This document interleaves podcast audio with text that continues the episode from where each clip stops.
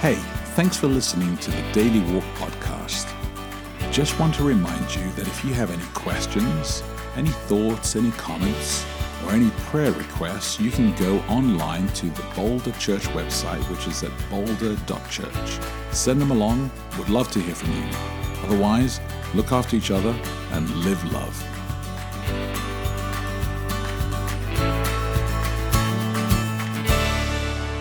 Good morning. It is Friday, June 7. Welcome to Daily Walk. I'm Becky De Oliveira. And I'm Japhet De Oliveira. Um, let me pray. Heavenly Father, thank you for this week, for all that has taken place, all the decisions that have been made, all that we've been processing. Our Lord, I ask for your blessing, for your wisdom, your guidance, and grace in this. In Jesus' precious name, amen. We have come full circle, people. We're back to the English Standard Version where we began the week on Sunday. Yes. So I'm going to read it Last again. time you read this long, well, they're all long. So, these two chapters. so I don't know. They felt shorter as the week went on because I just became resigned to the fact that I would be talking forever. That I would Fair not enough. be able to, I won't Fair be able to talk to any of my friends or oh. anything later on because I've been doing this. Okay, here we go. Amos chapters 5 and 6, English Standard Version, the ESV. Subheading Seek the Lord and Live. Hear this word that I take up over you in lamentation, O house of Israel. Fallen no more to rise is the virgin Israel, forsaken on her land with none to raise her up. For thus says the Lord God The city that went out a thousand shall have a hundred left, and that which went out a hundred shall have ten left to the house of Israel. For thus says the Lord to the house of Israel Seek me and live, but do not seek Bethel, and do not enter into Gilgal, or cross over to Beersheba. For Gilgal shall surely go into exile, and Bethel shall come to nothing. Seek the Lord and live, lest he break out like fire in the house of Joseph, and it devour, with none to quench it for Bethel. O you who turn, turn justice to wormwood, and cast down righteousness to the earth. He who made the Pleiades and Orion, and turns deep darkness into the morning, and darkens the day into night, who calls for the waters of the sea and pours them out on the surface of the earth, the Lord is his name who makes destruction flash forth against the strong, so that destruction comes upon the fortress. They hate him who reproves in the gate, and they abhor him who speaks the truth. Therefore, because you trample on the poor and you exact taxes of grain from him, you have built houses of hewn stone, but you shall not dwell in them. You have planted pleasant vineyards, but you shall not drink their wine. For I know how many are your transgressions and how great are your sins. You who afflict the righteous, who take a bribe, and turn aside the needy in the gate. Therefore, he who is prudent will keep silent in such a time, for it is an evil time. Seek good and not evil, that you may live. And so the Lord, the God of hosts, will be with you, as you have said. Hate evil and love good, and establish justice in the gate. It may be that the Lord, the God of hosts, will be gracious to the remnant of Joseph. Therefore, thus says the Lord, the God of hosts, the Lord In all the squares there shall be wailing, and in all the streets they shall say, Alas, alas! They shall call the farmers to mourning, and to wailing those who are skilled in lamentation, and in all vineyards there shall be wailing, for I will pass through your midst, says the Lord. Subheading Let Justice Roll Down. Woe to you who desire the day of the Lord! Why would you have the day of the Lord? It is darkness and not light, as if a man fled from a lion and a bear met him, or went into the house and leaned his hand against the wall and a serpent bit him. Is not the day of the Lord darkness and not light, and gloom with no brightness in it? I hate, I despise your feasts, and I take no delight in your solemn assemblies. Even though you offer me your burnt offerings and grain offerings, I will not accept them. And the peace offerings of your fatted animals, I will not look upon them. Take away from me the noise of your songs. To the melody of your harps I will not listen. But let justice roll down like waters, and righteousness like an ever flowing stream. Did you bring to me sacrifices and offerings during the forty years in the wilderness, O house of Israel? You shall take up Sikkuth your king, and Kiyyun your star god, your images that you made for yourselves, and I will send you into exile beyond Damascus, says the Lord, whose name is the God of hosts. Subheading Woe to those at ease in Zion. Woe to those who are at ease in Zion, and to those who feel secure on the mountain of Samaria, the notable men of the first of the nations to whom the house of Israel comes. Pass over to Calneh and see, and from there go to Hamath the great, and go down to Gath of the Philistines. Are you better than these kingdoms? Or is their territory greater than your territory? O you who put far away the day of disaster and bring near the seat of violence. Woe to those who lie on beds of ivory and stretch themselves out on their couches and eat lambs from the flock and calves from the midst of the stall, who sing idle songs to the sound of the harp, and like David invent for themselves instruments of music, who drink wine in bowls and anoint themselves with the finest oils, but are not grieved over the ruin of Joseph.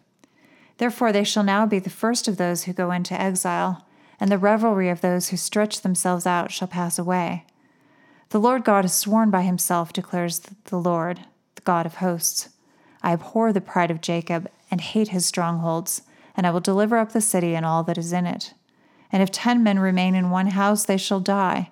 And when one's relative, the one who anoints him for burial, shall take him up to bring the bones out of the house, and shall say to him, Who is in the innermost parts of the house? Is there anyone still with you?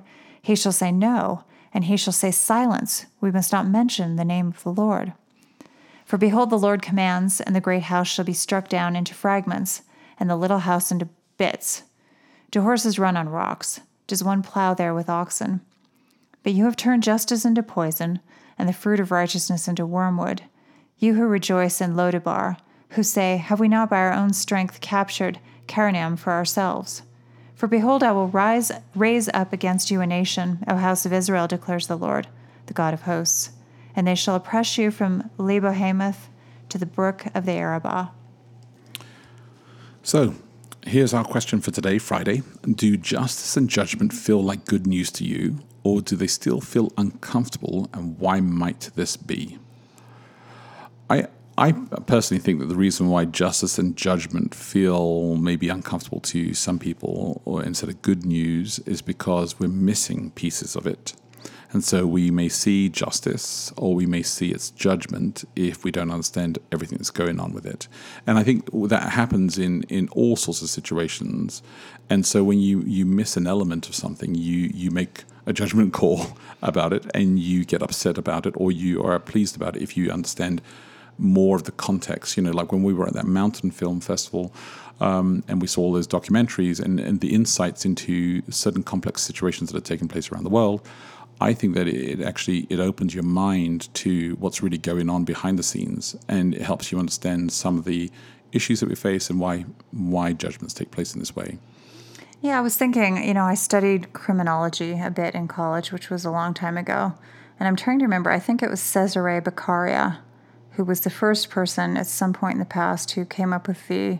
At this, this point, it was a novel idea that the punishment should be fitting of the crime. Mm. And I think the unnerving thing about justice and judgment as they are portrayed in the Bible is it often feels like this kind of weird overreaction to things like there's not a great sense of scale. It's it's hard to know what's a big deal and what's not. So therefore it's hard to know how to live your life. Like you don't well, know whether you're living a just life or not. I have thought yeah.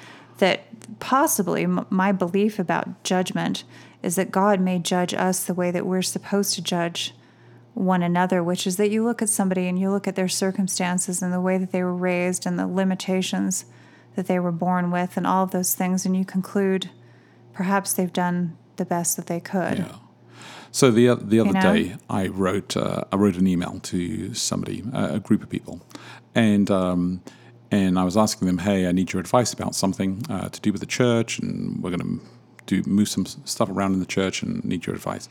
Well, what they did is they took the email and they forwarded it on to a whole bunch of other people. I don't know who they forwarded it on to. How do you know they forwarded it? Because suddenly back? I started getting answers and and panic and comments and like oh I uh, and and everybody was and I had actually replied already to this to this person in the group and uh, and said hey you know thanks for their advice and so it's good. We I now understand what we're going to do about this kind of stuff. So it was all settled. But then all these other people who hadn't seen my reply, mm. hadn't seen the context of anything, they were just in this panic state. And I have no idea how many other people received it and haven't replied, but just are fuming and thinking, "Oh my goodness, this horrible thing is going to take place." So the issue is, is that justice and judgment, right? Judgment calls being made all the time without pieces of information uh, inside inside there, and I think that happens in our walk with each other, with humanity, and so for us to kind of like even grasp what God is doing all the time inside here, it's very difficult. It's like so this text here in Amos, for instance he talks about at the end here where he says, "Look, I'm going to raise this nation up against you." Uh, like God is is conjuring up the Syrian army to like get them all excited about t- invading them. What what Amos also says is that listen, you guys actually worship the gods of the of the Syrian people way, way, way before. You, I mean, you've mm. been enamored by them. You've actually opened your doors to them. You you're the ones who are engaging all of this kind of relationship with them. You're the ones who are inviting this kind of stuff. You've walked away from living a life what God's called you to. So there is the implications. There are pieces of the puzzle that I think is missing. So something to think about. Um, let me uh, repeat the question one more time uh, and uh, have everybody process it. Do justice and judgment feel like good news to you? Or do they still feel uncomfortable? And why might this be? Think about that, look after each other, live love, and we'll connect tomorrow.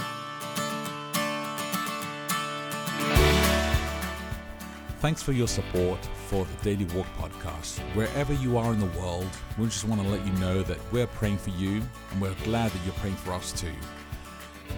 If you can help us out by giving online, then please go to boulder.church forward slash give and help this ministry actually make an effect on others as well. Keep us in your prayers, look after each other, and live love.